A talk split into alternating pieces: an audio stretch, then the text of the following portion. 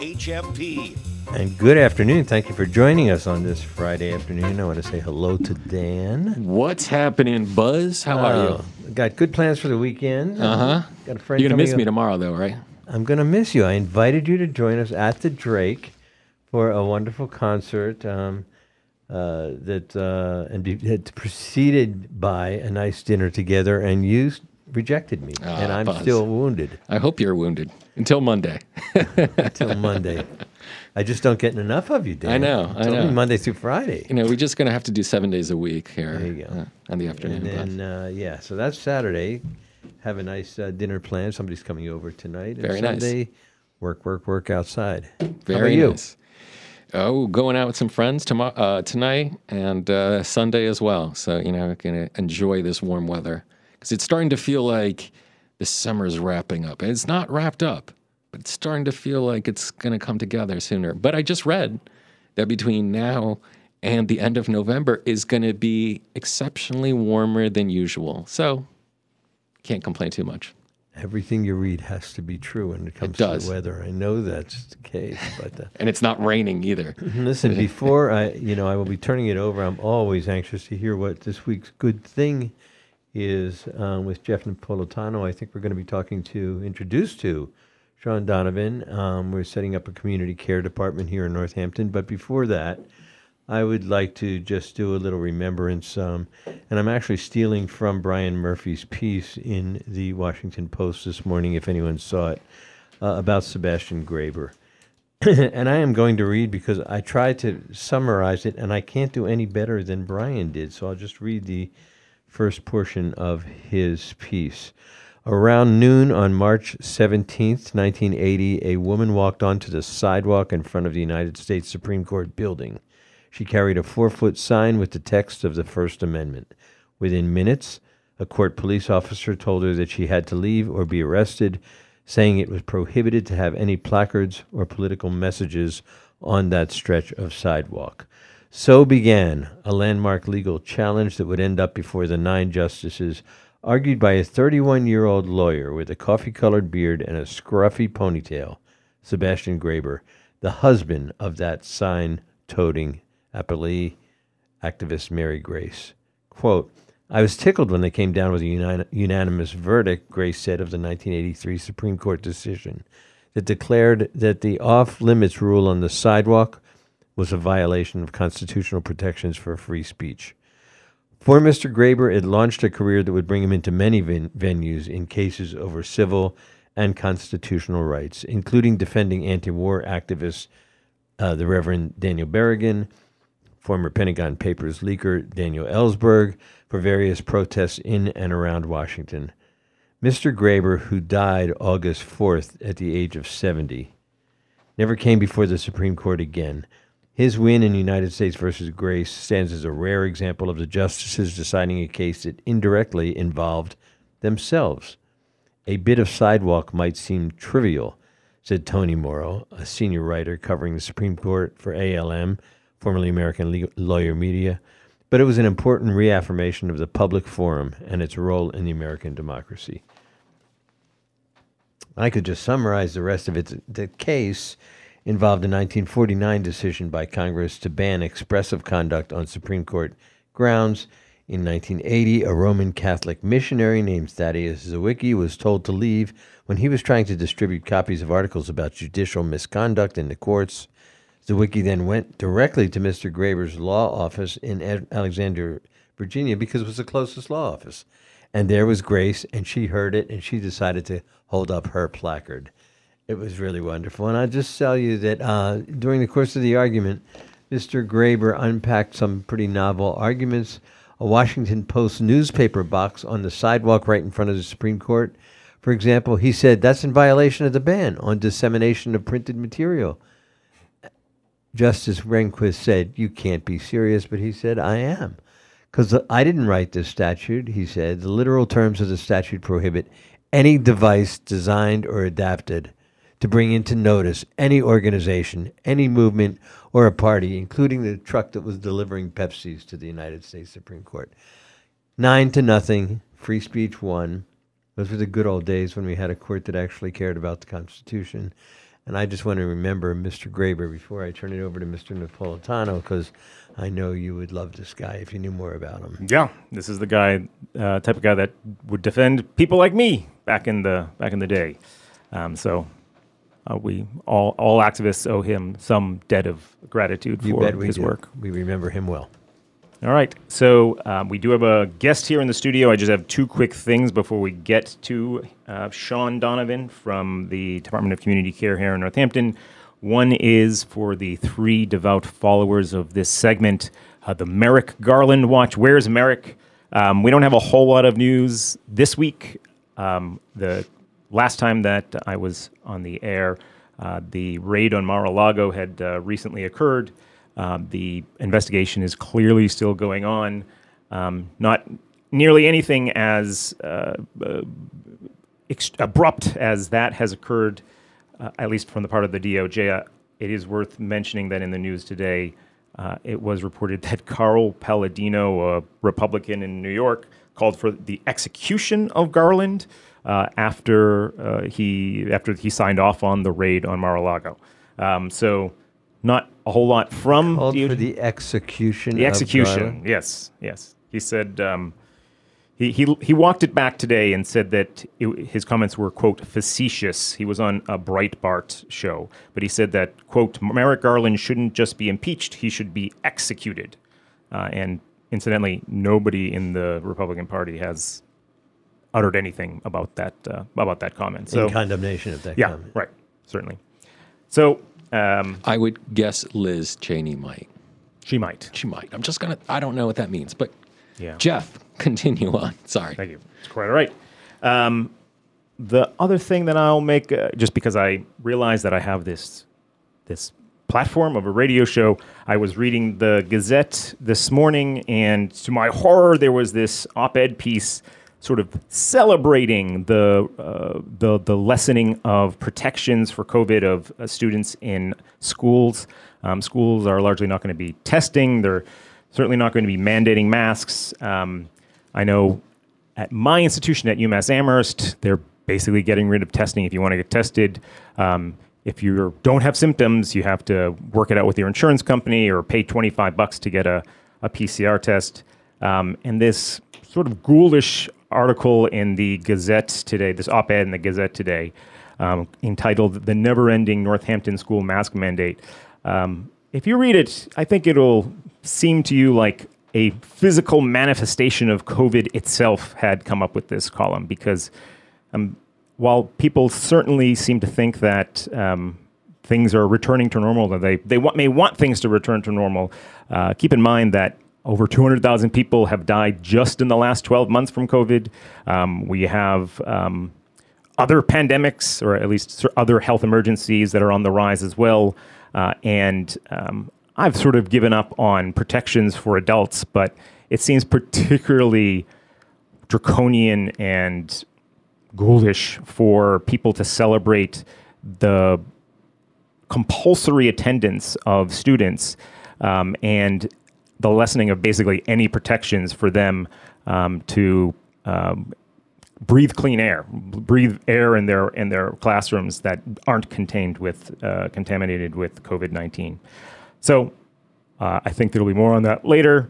Um, not today, but um, let me get to much more positive news and our our valued guest here in the studio, Sean Donovan, is the implementation director of the Department of Community Care here in Northampton. Um, and Sean, welcome to the show. Um, I want to ask you, first of all, um, as I do with most folks here, just let's take baby steps. Tell us what the Department of Community Care is and, um, and what your role is there. Sure. Um, thank you so much, Jeff, and, and everyone in the studio for having me here today. Um, I will just name that um, while we're called the Department of Community Care, we are actually part of the Department of Health and Human Services in the city of Northampton. So that um, that developed in, in in May formally, and I can I can elaborate more on why that's important and and why that has um, given me a lot of support in my role. Um, but for now, I'll, I'll just say the Department of Community Care, as part of DHHS, uh, is something that was first um, named and, and called for by the Northampton Policing Review Commission in their report in early 2021 and it was envisioned as a uh, a way to house a, another first responder team and develop that resource uh, that's not police, fire, or paramedics. Um, that could be a team to respond to uh, people in need of emotional support, in emotional distress, to perhaps deal with folks that are, are houseless in a non enforcement way. Um, we are also thinking about ways of um, mediating con- conflicts of space, uh, like public and other space, that uh, could work outside of legal means or enforcement means, rather. Um, and just to have another element of how to support people in relationships when they break down, whether that's in public or otherwise um, so that things don't get as escalated. Mm-hmm. Um, and so right now, with the work of the Department of Community Care, it's essentially like a division, I guess, of the Department of Health and Human Services. So we're, we're trying to work with this language to, I know it might be misleading. uh, but one thing I, I wanted to share. I, I, personally think community care is a great title for yeah. such a department. Yeah.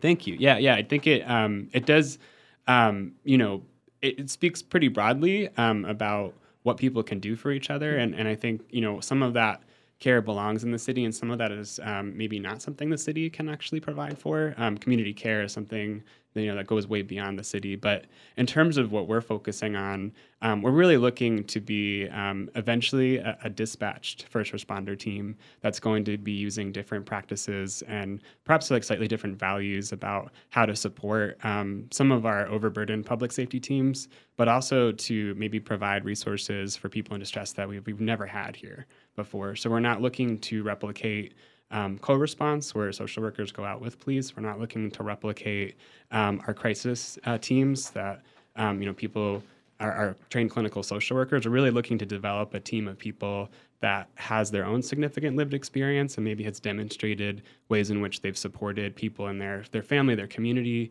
um, not necessarily by way of uh, of a master's level s- credentials, because we know like when we're trying to hire people um, to require such high levels of education um, might also be um, cutting out a large segment of the population that doesn't have access to that education, which is a lot of non white people, people with disabilities.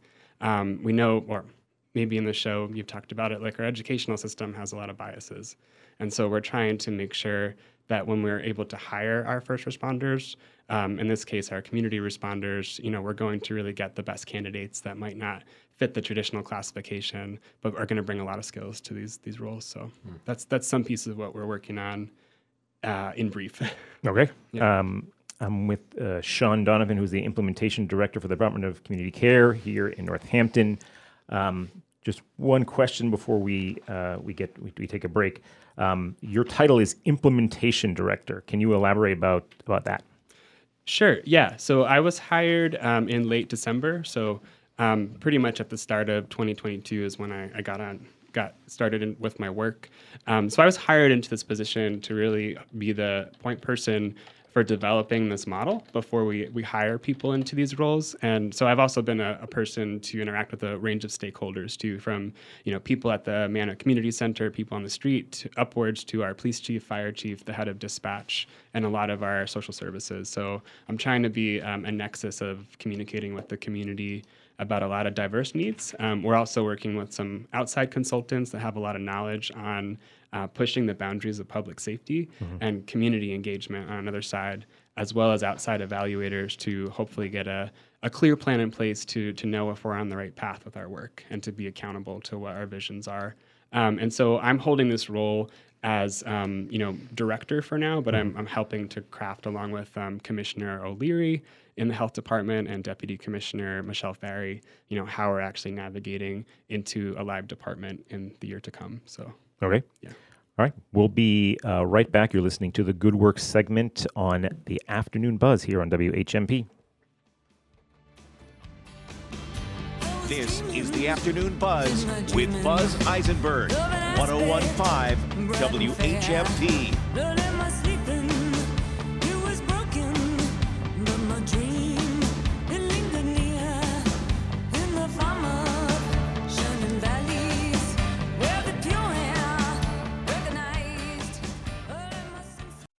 When it's happening here in the Valley, we're talking about it. Voting as well as early voting is the way to go. It shows that we trust the voters. They know why they need an early ballot. They know why they need an absentee ballot. It's not up to government to decide if it's a legitimate reason or not. The voters should get to choose. So this, I think, is a huge advance. 1015, 1400, and 1240. We are the Valley. We are WHMP.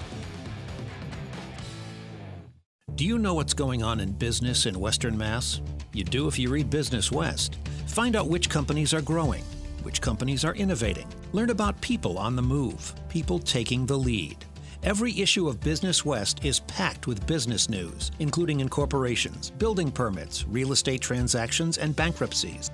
Pick up a copy or read Business West online. The vital business news is in Business West, the business journal of Western Mass. Hey everyone, it's Ariane, the co pilot from the Cambridge Connection. Hold on, wait a minute. Where's Gordon? This is his commercial. Oh well, I guess we're here to talk to our listeners about Cambridge Credit Counseling, the company in partnership with your new show, The Cambridge Connection. So, what shall we tell them? Hold on, Ariane. It's Tina Marie. I think we should remind everyone that asking for financial wellness advice on student loans, buying a home, or even paying off credit card debt isn't anything to be embarrassed about. It takes a lot of courage to ask for help. You got it, Tina Marie. And Cambridge Credit Counseling offers so much more than just helping to manage credit card debt. That's why Gordon is hosting the Cambridge Connection radio show every week. It's all about empowering people to pick up the phone and ask for help. Hey, Ariane, is it my turn now? Oops, sorry, Gordy. We're out of time, but if listeners need some financial wellness advice, there's always time to call 1 800 Cambridge. That's 1 800 Cambridge. This is the Afternoon Buzz with Buzz Eisenberg, 1015 WHMP. And this is Jeff Napolitano with Buzz Eisenberg, and more importantly, with Sean Donovan, who is the implementation director for uh, the Department of Community Care uh, in Northampton.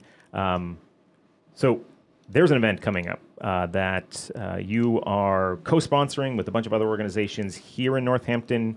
I want to make sure that we talk about this quite a bit. It's going to take place um, Wednesday, this upcoming Wednesday. Um, do you want to tell us about it? It's entitled Mosaic, uh, and it uh, includes a, a film screening and a panel. What, what, why should people show up for this?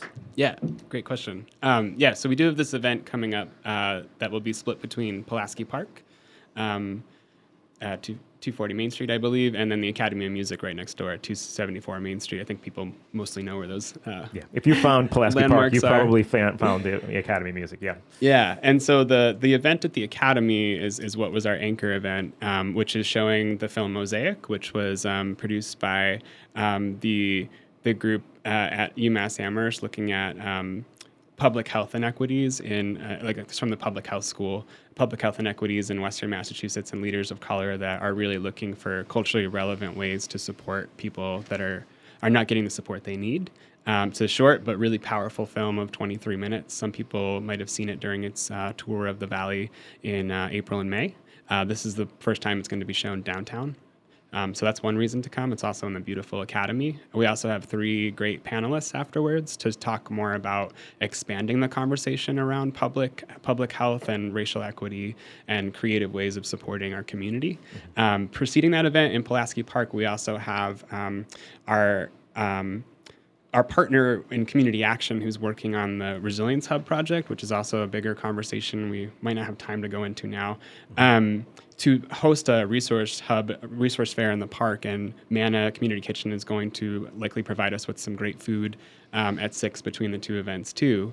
Um, and that's a chance for us to just you know have have the park as a place for people to interact and and learn about some resources. The department of human Health and Human Services will be there um, sharing COVID tests and harm reduction information and, and, free Narcan, along with a bunch of other resources. So we thought combining these two events would really demonstrate some of the things that are in the film. Like, how can we come together as a community um, and share resources in a, in a public way? Um, so, so please attend if you can. I know for our future events, which we have in the fall, we want to have some live streams so people who, who can't make it can also participate. Um, but yeah, I hope people can can come. It starts at four o'clock in the park. Um, And, the tickets cost how much money for tickets cost nothing because it's free. So Right. thank you for yeah for Price is right. me. Yeah, All and right. and I guess one more thing I want to say about this event and the ones we're going to share in the future is that you know while my role is a lot about institutional changes, I think we also need cultural changes to really make these institutional changes. Um, the most effective. So, just giving people more expansive views on what caring for each other is like, um, what some of the struggles people might experience based on their race or disability or or class is a huge part of I think how we we start to care for each other in a different way. So, All right. Uh, that sounds great. Um, all right. So that's Wednesday. Um, so coming back to the work uh, that you do uh, in the in the Department of Community Care. Um, we, we, during the break, we actually had a, a bunch of questions about, you know, logistics. How would this work? You know, how th- does this affect the fire and police department? And uh, just to, to point out that this, the, the work that you're doing, the department that you're sort of developing, is um, done so with the goal of eventually being able to dispatch people into the community as sort of an, an alternative to or complementary to, you know, the fire and the police department. And I'm wondering if, you know, I know that things are still in the early stages, but if you have a sense of how that might, what that might look like, um, and you know how, how how that how, if somebody calls nine one one, how is that going to change, for instance? yeah. So, um, luckily, I've had some conversations with our public safety team already, our leadership, and we'll continue to have some in the in the fall and beyond. Um, about how dispatch functions. So it's in, in Northampton, we have a centralized dispatch, meaning like they are the hub for all of our public safety. Some some communities have it separate between fire and police, and so that's great already that we have that centralized dispatch, which started 21 years ago. Um, and so I will continue to work with dispatch, but we I did some sit-alongs in the um, late winter, early spring to really understand like what do dispatchers do, what does it look like, and and so at, um, they're really the pivot point of deciding where calls go. And so we, we will be working a lot in collaboration with our dispatch leadership and team. Um, in other communities, like in um, Eugene through the Cahoots program, and actually my coworker Michelle and I had to had a chance to visit Portland Street Response in June. We learned a lot about like the decision trees, the things they developed in in cohorts, meaning like in c- combination with the new uh, first responders and the current public safety leadership about how dispatch decides, you know, where calls get relegated. And so it is it is a collaboration so that we can make you know space for our new first responder team through the Department of Community Care, um, and make sure that we have enough of a shared trust of each other to to know when to when to delegate. So we're I in just think, Sean, uh, I want to emphasize for listeners, there is a lot of training involved, and you understand that, and all of your colleagues understand that. There's going to be an intense uh, amount of training, right?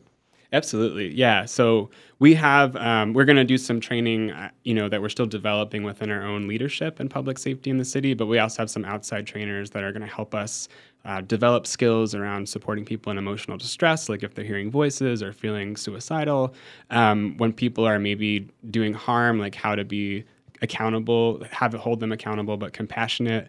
Uh, we have some racial equity trainings in store as well as um, emergency medical response so that our while our responders are not um, going to be trained to be paramedics we want them to have some basic understanding of um, you know medical first aid and response. So so if they're the first on the scene they know how to how to take care of that and we are trying to figure out how we'll respond singularly like as a independent of the other um, public safety divisions and if we'll ever have like a, a response where we're together in parallel how that's going to work It's comforting, Jeff, isn't it, that there there's a redefinition of the role of law enforcement at the same time as there's an outreach to help people who are really in distress, right? Yeah.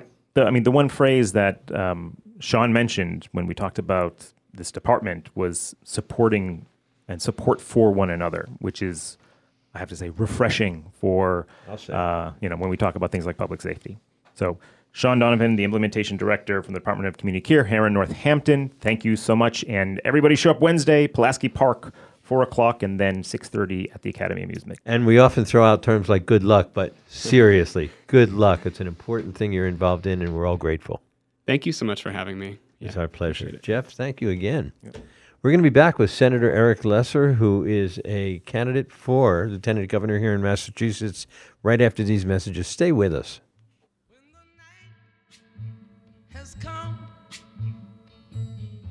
This is the Afternoon Buzz with Buzz Eisenberg, 1015 WHMP.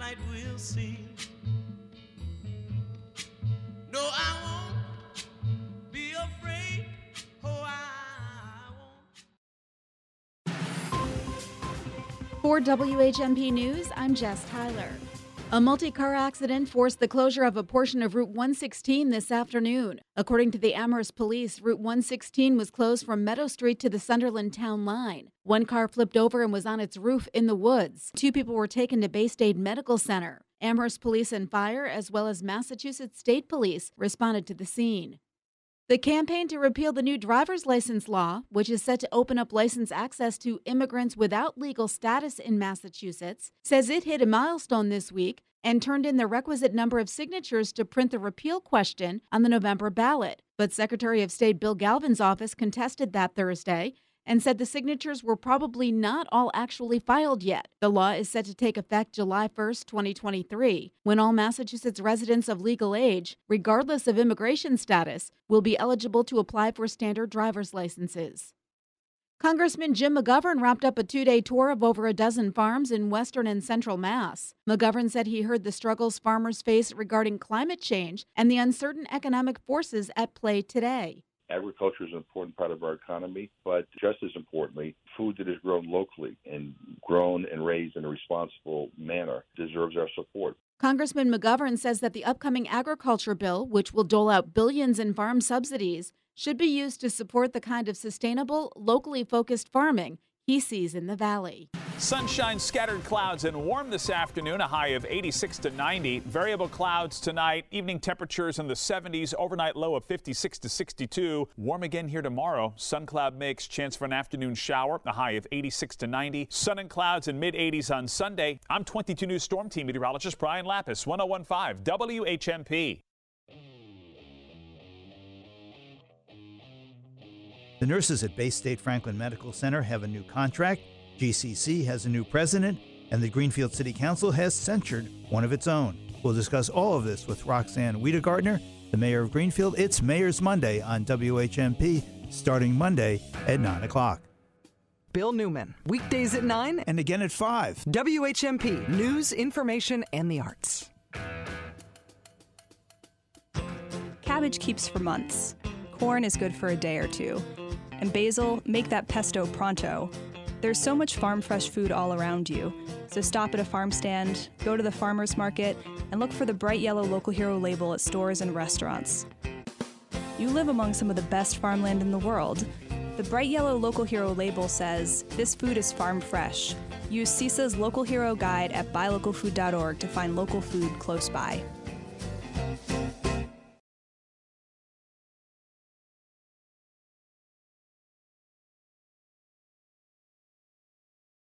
Ace flips burgers at her day job as she tries to outrun the shadows of the past she shares with her dad, who spends his days watching game shows from his lawn chair. On the Moon. Chester Theatre Company presents To the Moon and Back, a world premiere starring Tara Franklin and Ray Burke as a daughter and father with a history as murky as the dark side of the moon. To the Moon and Back through August 21st at Chester Theatre Company. Get tickets now at chestertheatre.org. This is the Afternoon Buzz with Buzz Eisenberg, 1015 WHMP. I am very grateful. This is our second visit with Senator Eric Lesser as a candidate for the lieutenant uh, governor's position here in Massachusetts. Hello, Eric.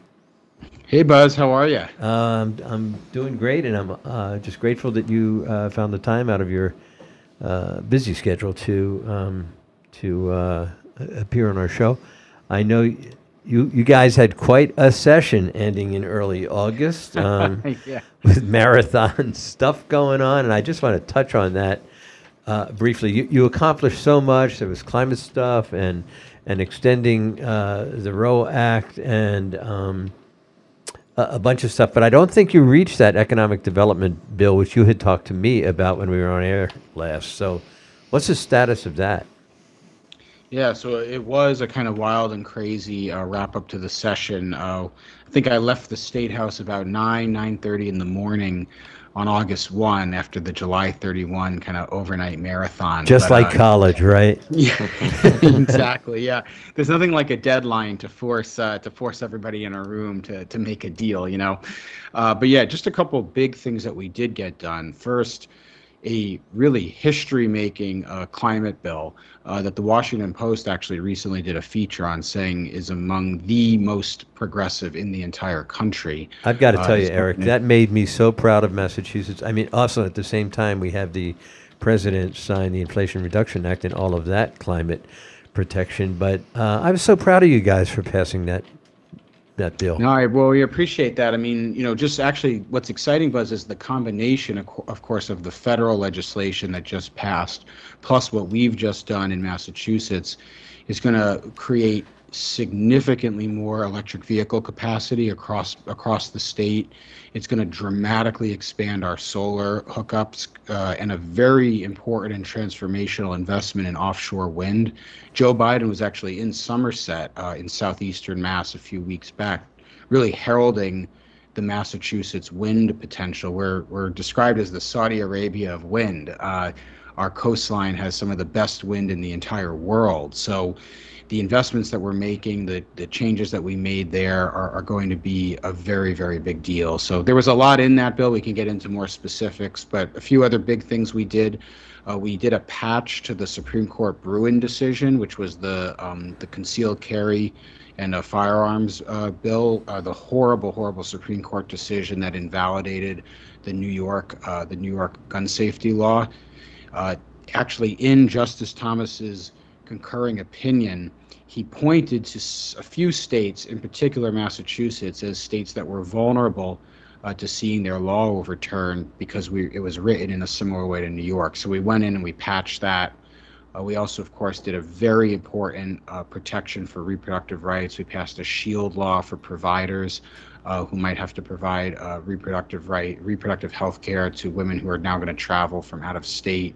Uh, we put in significantly more funding for our reproductive health centers uh, around the state. Uh, we got sports betting done, which was a long process. Also, it hasn't gotten a lot of attention, Buzz, but we did a really important mental health package. I was so happy with that Yeah, as one- well. Yeah. Yeah, one of the most important and, and, and biggest expansions in mental health coverage ever in our state.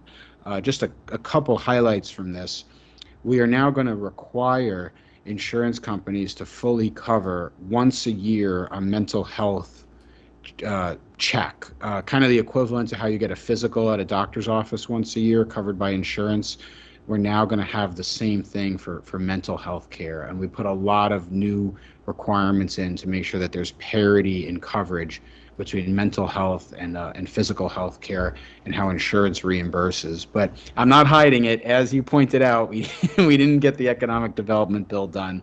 Uh, there were a lot of moving pieces there, but it's not, it's, it's alive. It just hasn't passed yet. And one of the things I think we do need to do is we need to reconvene. Uh, even though the July 31 deadline has passed, there's precedent for us extending it. We did it in 2020 during COVID.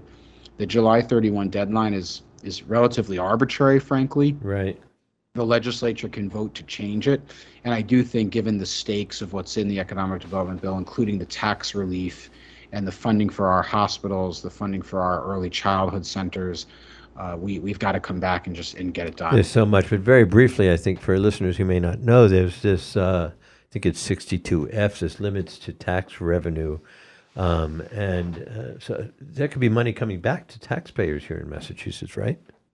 Yeah, so there's a, a fairly obscure law called 62F, just as you mentioned, that was passed in 1986 uh, by referendum, which requires uh, basically re- requires state spending or state government spending to stay in pace with wage growth.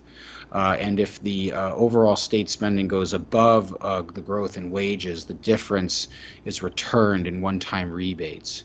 Now, there's a lot of debate about whether that's a good policy or a good idea. I mean, that, that's sort of a different conversation. But the reality of it is, is this law is on the books. It's been on the books for over 30 years, and uh, I do think we have an obligation to follow the law. Uh, we, the legislature, was not notified of this trigger uh, because it's a fairly complicated formula that triggers the, the law coming into place. And people until- forgot about it as well. Right. Yeah, I mean, which is crazy, but you know, the Department of Revenue notified the legislature a few days before the deadline, um, and it and it we had to account for it because it's it's potentially over three billion dollars uh, that's going to be uh, returned, and the auditor we're waiting for the state auditor to finalize those numbers. Anyway, long story short, the money will go out automatically, uh, but I do think that we need to uh, reconvene to figure all that out, how it fits in with the economic development bill, and then get the economic development bill done. But I, you know, some people, others have talked about, you know, suspending the 62F or, or changing it in some way. I do not support that because I think you're, kind law. of changing rules. Yeah, it's the law. You're changing the rules kind of in the middle of the game. So Well, the other thing is because I do want to move on to your to the race for lieutenant governor, but I just wanted to ask you one more thing. My understanding, what I've read in the Globe, is that there's something shy of two and a half billion dollars in American Rescue Plan money still lying around, waiting for our legislature to do something about it. Is right that right? Uh, well, we we're we're allocating a significant amount of of those ARPA money or American Rescue Plan money in the economic development bill that's pending. Once that's done and out, there will be about a billion dollars left, and the the feeling was and the consensus was that it should really be the next governor working with the legislature uh, to determine that last tranche. Uh, because if you remember, Buzz, we've already allocated uh, about $2 billion of the ARPA aid money, and a large portion of that has actually not even gone out the door yet, even though it's been appropriated and sent to the agency. So we're trying to be deliberative about this and, and be careful about keeping track of where the funds are going. And the other thing we got to remember, Buzz, is, you know, there are other variants circulating. You know, the money was given to help cushion and recover from the effects of COVID. We do need to keep a close eye on the virus. We need to keep a close eye on where our economy is heading. There's a lot of danger signs in the economy right now. So, for all those reasons, I think this iterative approach, we did one tranche. We have another another tranche that's that's about to get finalized, and then there'll be a final one uh, that we'll do, um, you know, sometime after that. I think is the right way to go. But on top of the ARPA money, Buzz, is um, our own state revenues are are high above benchmark, and the and the 62F law is not about the ARPA money. It's about the state's own tax collections, which are far above where they've historically been, and that would be the portion that would come back in rebates. These are the kind of problems I like to see. These, you know, there's extra money to do wonderful things, and we have a legislature that really uh, is progressive and uh, does care about things like climate and women's reproductive rights and the like. But I do want to turn our attention, Senator Eric Lesser, to your uh, candidacy for the Democratic nomination for lieutenant governor here in Massachusetts. You've had a couple of um, uh, debates with your uh, with the other two candidates um, for the position, and I guess it's a bit of a softball question, but um, after watching and listening to those two debates, how do you distinguish yourself from your two candidates? I, I should say their name, Dr. Tami Gouveia. Uh, she is uh, her focus is public health. She's a representative since 2018, and Salem Mayor Kim Driscoll, who's um, who has been mayor of Salem, I think, since 2006, and you've been a state senator uh, representing uh, Longmeadow and that region since uh, I think 2014. So, how do you distinguish yourself? Well, thanks for the question, Buzz, and it's good to be back on your show. Uh, just a couple things. First, we, we've got great candidates in our Democratic primary, and certainly uh, no intention to take anything away from anybody else, but just a couple things that distinguish me. Uh, first, I'm the only candidate from Western Mass. Uh, not only am I the only candidate running for lieutenant governor from Western Mass, I'm the only candidate for any existing statewide office who's running from Western Mass governor, lieutenant governor, auditor, secretary of state, attorney general. Not a single other candidate is from outside 495. And I think we can all appreciate that it's important to have regional perspective uh, in that executive team. Uh, and many of our most successful recent governors um, have understood that. Charlie Baker, having Karen Polito from Shrewsbury, Deval Patrick having Tim Murray from Worcester, Bill Weld having Paul Cellucci, Paul Cellucci having Jane Swift from Williamstown, of course. So that's an important perspective, uh, and I think is going to be important for our region to have that seat at the table.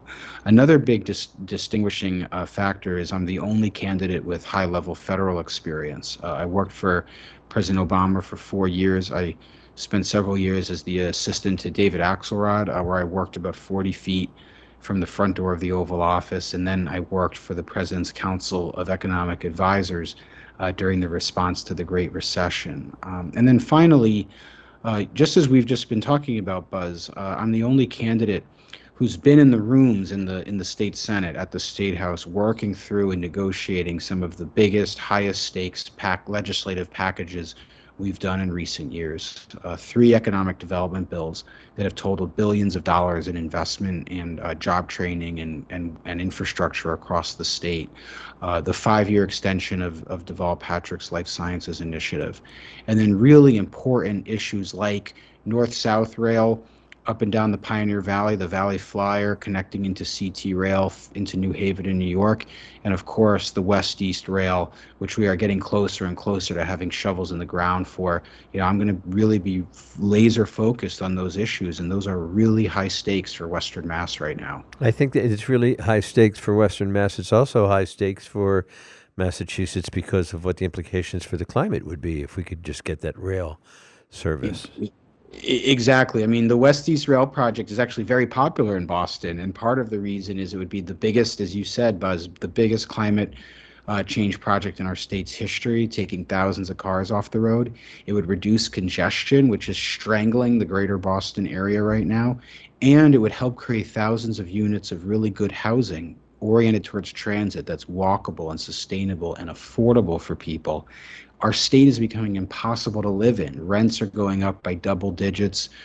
You see the Zillow listings and your it makes your skin crawl. I mean, families can't afford it. Uh, we've got to connect people to the job centers and to places to live and give people the ability to, to be connected to homes they can afford. So, uh, Senator, uh, I have to ask this question because um, I think I'd be remiss not to. You and uh, State Representative Dr. Tami Gouveia wrote, you authored, co-authored a letter to the chair of the Massachusetts Democratic Party, Gus Bickford, um, and you were talking about how campaigns are funded, and in particular addressing uh, one particular super PAC. Can you tell us about that? Yeah, so uh, one of our opponents, uh, Salem Mayor Kim Driscoll, has a super PAC currently spending money on her behalf, massive sums, really unprecedented for a lieutenant governor race. And the funders are principally uh, people with longstanding Republican ties. In fact, the person who's been described as really the ringleader of the effort, a gentleman named Chris Collins, who's a large real estate developer in the Boston area is actually on the board of the Republican Governors Association and has been a financial supporter of Mitch McConnell and the National Republican Party. This is a dangerous amount of interference by Republicans in a Democratic primary. And Mayor Driscoll, frankly, has not explained to people why she would accept support or why she would be affiliated or associated, frankly, with national Republicans with those kinds of backgrounds spending these kinds of sums. Well, she has been on our show. She's scheduled to be on the show, I think, in a week and a half, and I certainly will ask her about that. We unfortunately have to, uh, you have to get uh, on the road, I know, and we have to uh, get to our break. But Eric Lesser, it's always so great to talk to you. Uh, best of luck in your race, and thank you for joining us. Hey, thanks so much, Buzz. I'll see you soon. I hope so. All right. Folks, we're going to take a break. We're going to be back. Um, I want to talk a little bit about Liz Cheney. Um, right after the break. Uh, Dan will join me. Come right back. This is the Afternoon Buzz with Buzz Eisenberg, 1015 WHMP.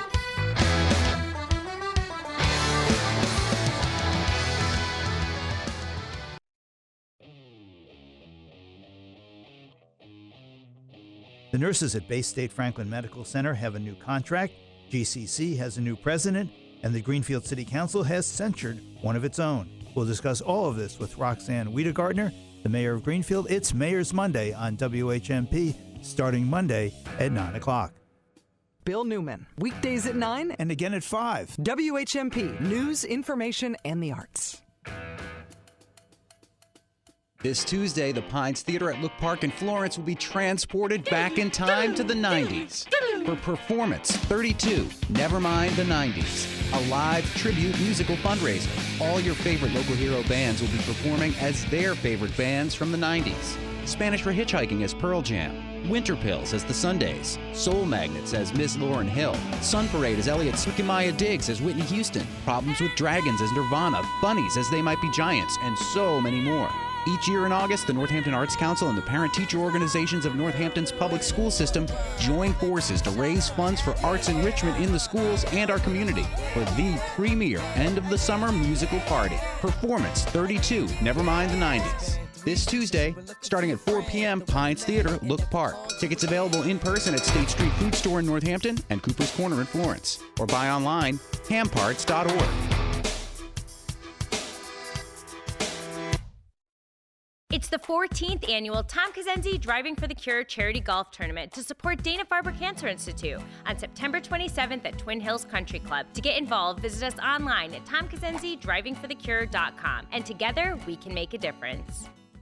Right in your town, maybe even in your neighborhood, an immigrant is building a new life, trying to find their way, all while learning a new language.